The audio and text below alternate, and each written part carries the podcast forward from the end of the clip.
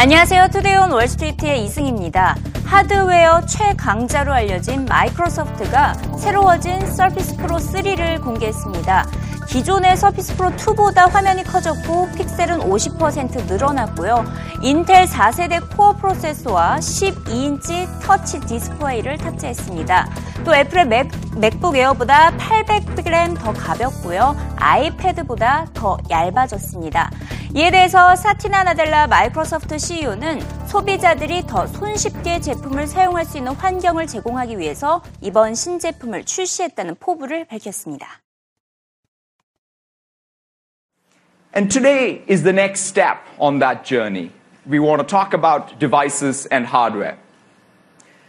But it starts for us with this obsession of empowering every individual and organization to do more and be more.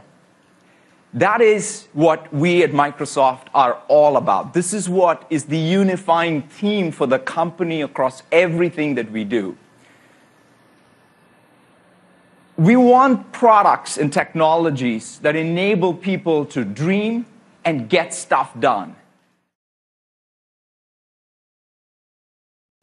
마이크로소프트는 이번 서피스 프로 3는 태블릿이 아닌 태블릿 기능을 하는 노트북이라고 재차 강조를 했습니다. 무엇보다 마이크로소프트의 오피스 프로그램들을 마이크로소프트 제품에서 손쉽게 사용할 수 있다는 최대 강점이 있는데요.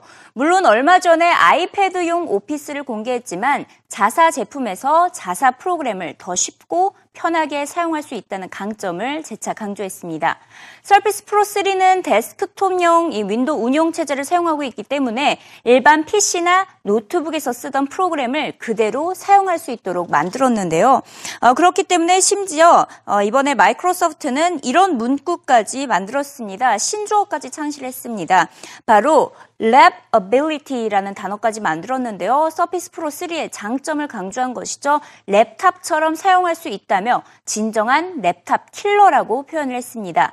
이번 서피스 프로 3 기기를 좀 더 구체적으로 영상으로 살펴보시죠.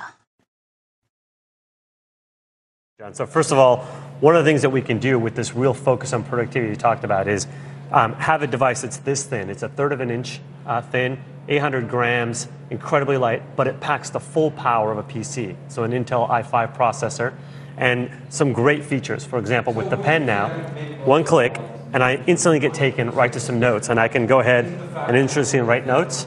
With another click, that's now filed up in the cloud, and now all my devices have those very have those notes right on them. That's a Bluetooth connection. Bluetooth connection, and then you can see you can do really rich things here with one note. So this is the power of Microsoft software, cloud, service coming together to create one experience uh, that makes it really great for people. So again, one of the things that's fantastic about this device, and here I'll show it to you in sort of the laptop mode, is it is really the device, the tablet that can replace the laptop. So today, all of us, 96% of people who have an iPad, have a laptop in their bag. Now you can get one device that can do both. You have the ability to lock in here. You have an ability to go into full canvas mode. And then if you look at the screen, you've got the full power of Windows, which is not only all of Microsoft Office, but then line of business apps for artists, architect, doctors. So the ability to really do full power in one device, that's a huge value. We think there's an amazing market for that. 이제 소비자들은 하나의 기기를 원하고 있습니다. 노트북 역할을 할 수 있는 태블릿 PC를 원하고 있는 것인데요. 이에 서피스 프로 3가 소비자들의 욕구를 충족시킬 수 있을지 앞으로 향후가 기대가 되고 있습니다. 월가 애널리스트는 앞으로 5년 안에는 태블릿 PC가 사라지고 태블릿과 노트북이 융합된 제품이 줄줄이 출시될 것으로 전망하고 있습니다. Well, look, longer term, I, I, firmly believe that tablets and notebooks would will converge. Uh, consumers value convergence, and you know, I was on a recent business trip and I was carrying a smartphone and a laptop and a tablet. I would and three chargers, and I would love to have one device that supplanted. Uh, the functionality of my tablet and notebook, and I and I very much believe over time that uh, three to five years from now that there will be fewer standalone tablets and fewer standalone notebooks. And converged devices such as this uh, Microsoft Surface, I think, will become important. And the question is, who will be the leader in that marketplace? Will it be Apple? Will it be Microsoft? Will it be Google and Android based products? But, but I think there is a convergence that's afoot here. 과연 마이크로소프트가 이번에는 성공할 수 있을까요? 아, 하지만 벌써부터 트위터를 통해서 회의적인 반응이 올라오고 있는데요. 어, 대표적으로 한 전문가의 트위터를 확인을 해봤더니 태블릿 PC 판매 자체가 저조한 환경이라고 지적을 하고 있습니다. 9인치 이상의 태블릿 PC가 연간 12%나 판매가 떨어졌고요.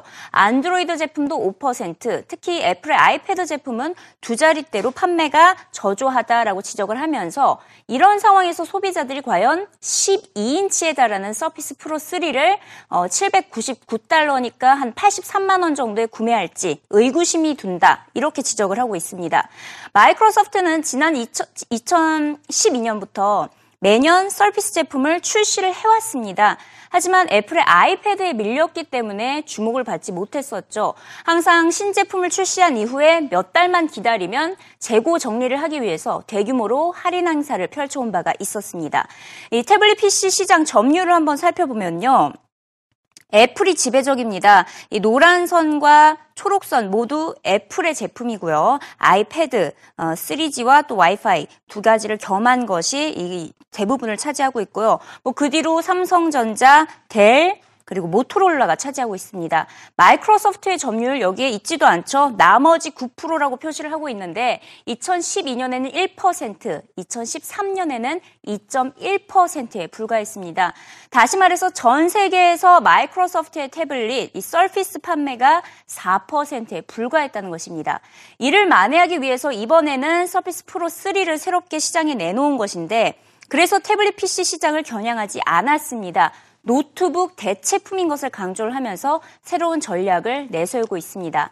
일단 주가는 크게 반응하지 않았습니다. 신제품이 공개가 됐거나 되지 않았거나 전후 주가 흐름 똑같습니다. 제자리 걸음을 하고 있고요. 마이크로소프트는 모든 성능을 추가한 후에 더 가볍게 기기를 만들어야 한다는 월가 전문가들의 지적이 나오고 있습니다. I'm using right now an iPad. Now, you would think Microsoft would want to switch me to Surface Pro. I tried the device, it was too heavy. And when they switched over Office onto the iPad, that was done deal for me. I now use PowerPoint on here, Excel, Word on the iPad. Now, you know, I, I, also have to carry an iPhone and a Blackberry for email, all five devices. well, now you're just showing off. no, no, but you know, the thing is, I, I would wish to carry less. This weighs a lot, all this stuff, but I need every device I just showed you. Microsoft's challenge today is to convince me to dump two of these for a Surface Pro. And to enable to, to do that, they have got to give me all the apps I need and they have to cut the weight in half. That thing is a pig dog. It's too heavy. Does it not worry you that this sounds very consumer electronic-y? And that's that's challenging because it's the hot device du jour. And if this thing doesn't take off right away, it'll go into the boneyard of other devices just like it. It is a commodity. You know, these tablets are commodities. 마지막으로 또 다른 기술 업체 소식 한번 짚어보도록 하겠습니다. 미국 카메라 전문 제조업체 고프로가 나스닥에 상장하기로 결정했습니다. 1억 달러 규모로 미국 증권거래위원회에 기업 공개 계획 서류를 제출한 것으로 알려지고 있고요. 고프로는 2004년도에 설립된 스포츠 전문 카메라 업체로 착용하는 카메라라는 장점이 있습니다. 뭐 카메라 겸 웨어러블 기기라고 보시면 되겠는데요. 주로 뭐 오토바이, 산악 자전거, 윈드서핑, 스노보드 등 스포츠 활용 활동을 할 때 촬영을 많이 하는 데서 이렇게 사용이 되고 있습니다. 매년 매출이 두 배씩 성장한 5억 달러짜리 기업입니다. 마이크로소프트 엑스박스 게임기와 파트너십을 형성하고 있고요. 유튜브에서 고프로로 촬영한 영상만 벌써 4억 7천만 건이나 시청이 됐습니다. 웨드부시 증권은 고프로가 카메라 업체를 뛰어넘어서 넷플릭스와 아마존과 같은 컨텐츠 생산업체로 성장할 것으로 전망했습니다. But GoPro filed to go public under special rules that apply to companies with revenue under 1 billion. So it sounds like there was no doubling of sales in 2013. Why? Well, we'll have to wait for that S1 for some answers. GoPro, of course, synonymous with the action camera market, which it dominates with a 54% global share. And that market is growing by leaps and bounds, jumping nearly 70% last year Chris Shoup, an analyst at IDC, says there are headwinds for GoPro. Woodman's company has to attract more than just diehard surfers and skiers, he says, or its market will remain too small. But Woodman has ambitions beyond just selling cameras. He wants to turn GoPro into a media company. The demand is certainly there for GoPro's content. Google tells me that GoPro videos have a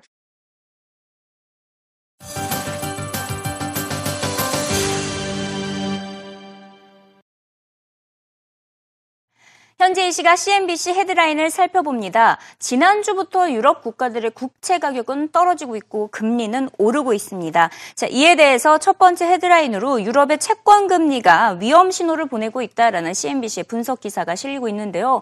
유럽 중앙은행이 다음 달에 추가 조치에 나설 수 있다는 입장이 전해진 이후부터 나타나고 있는 현상입니다. 스페인, 그리스, 포르투갈, 아일랜드 모든 국채 금리가 오르고 있다고 보도를 했고요.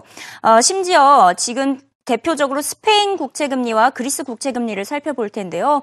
스페인의 10년물 국채금리는 지난주에 4년, 20년 만에 최저치였죠. 2.832%까지 떨어졌다가 이번 주에 다시 3.008%로 올랐습니다. 그리스의 10년물 국채금리 역시 4년 만에 최저치였던 5.85%였는데 이번에 7%까지 위험 신호를 보내고 있다라고 보도를 했습니다. 유로존 위기감이 다시 고조되는 순간으로 투자자들이 유로존 국채를 매도하고 있다는 소식이 첫 번째로 들어오고 있습니다. 반면 모든 채권 시장에 이렇게 부진한 모습을 보이고 있는 것은 아닙니다. 수익률을 거둘 수 있는 채권 시장 여전히 많은 것으로 파악되고 있는데요.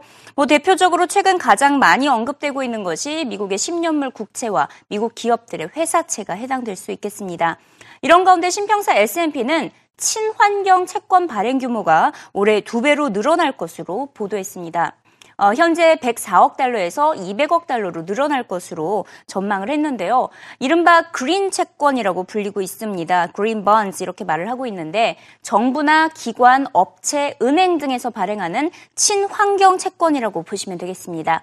현재 회사채 가운데 친환경 채권은 3분의 1을 차지하고 있는 것으로 알려지고 있고요.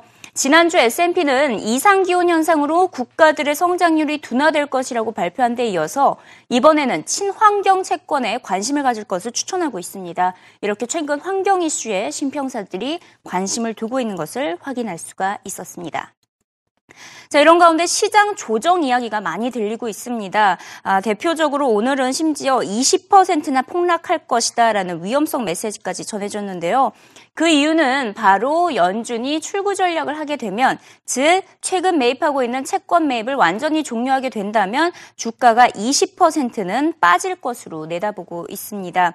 어, 이 같은 의견을 제시한 사람은 바로 음, 지금 린제이 그룹의 소속 애널리스트인데요. 자, 이 애널리스트는 이제 앞으로 연준이 유동성을 제공을 하면서 끌어올렸던 주가가 출구 전략을 함과 함께 모두 다 빠지게 될 것이다라고 분석을 하면서 이미 러시아 2000 소형주와 뭐 기술주 중심의 나스닥은 이미 많이 빠지고 있고 앞으로 대형주 중심의 S&P 500 지수와 다우 지수 역시 밀릴 것으로 내다봤습니다.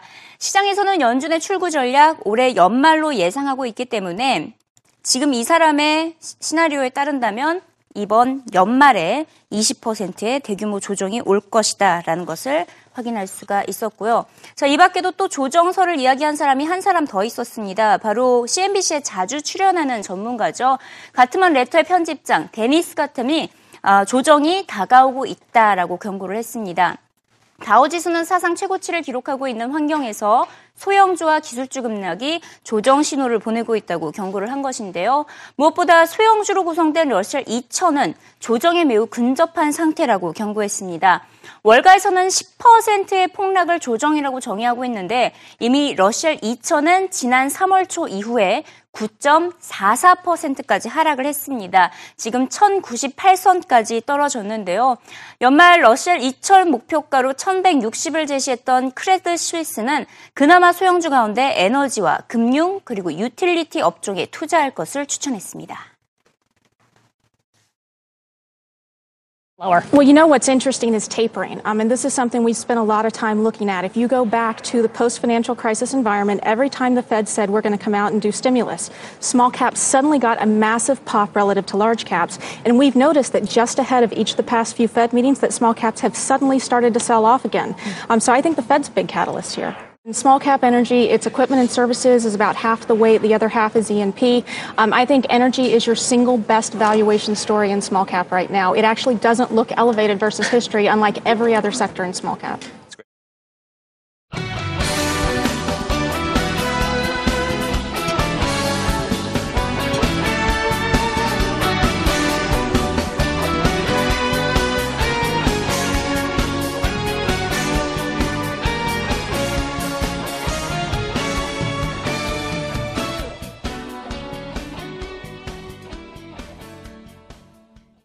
다음은 주요 해외 기업 뉴스 살펴보겠습니다. 페이스북 소식이 나와 있는데요. 해외에서도 이 비디오 광고를 내보내기로 했다고 합니다. 페이스북은 지난해 12월부터 미국에서 일단 15초 정도의 영상 광고를 내보낸 바가 있습니다. 이때는 영화 다이버전트의 예고편으로 시작을 했는데요.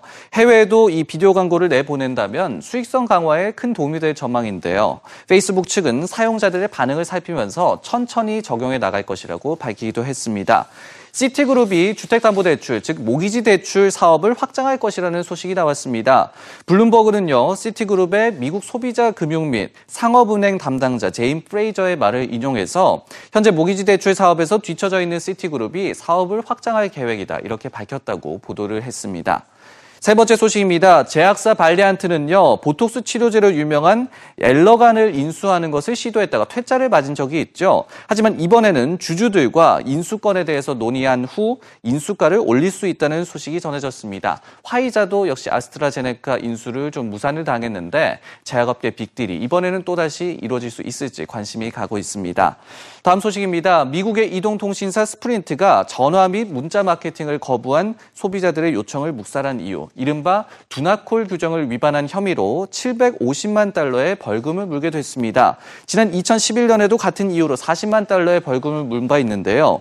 이번이 사상 최대 규모, 어, 규모의 벌금이 되겠습니다. 특히 두나콜 규정 위반에 대한 벌금으로는 사상 최대 규모가 되겠습니다. 미국은 지난 2003년부터 소비자들 보호하기 위해서 이 두나콜 제도를 운영해 왔습니다. 마지막 소식입니다. 세계 2위 이통사인 영국의 보다폰은 지난 3월 31일까지의 회계 연도 매출이 전년 대비해서 1.9% 감소를 했습니다. 같은 기간 오히려 순이익은 폭증을 했는데요. 하지만 자회사였던 버라이즌 와이어리스를 지분 45%를 보유하고 있었는데 이를 버라이즌에 매각하며 얻은 1,300억 달러가 결정적으로 작용한 것으로 보입니다. 조정 영업이익은 전년 대비 37% 감소했는데 이것을 또 증명하는 수치라고 볼 수가 있겠습니다. 주요 해외 기업 뉴스까지 체크해봤습니다.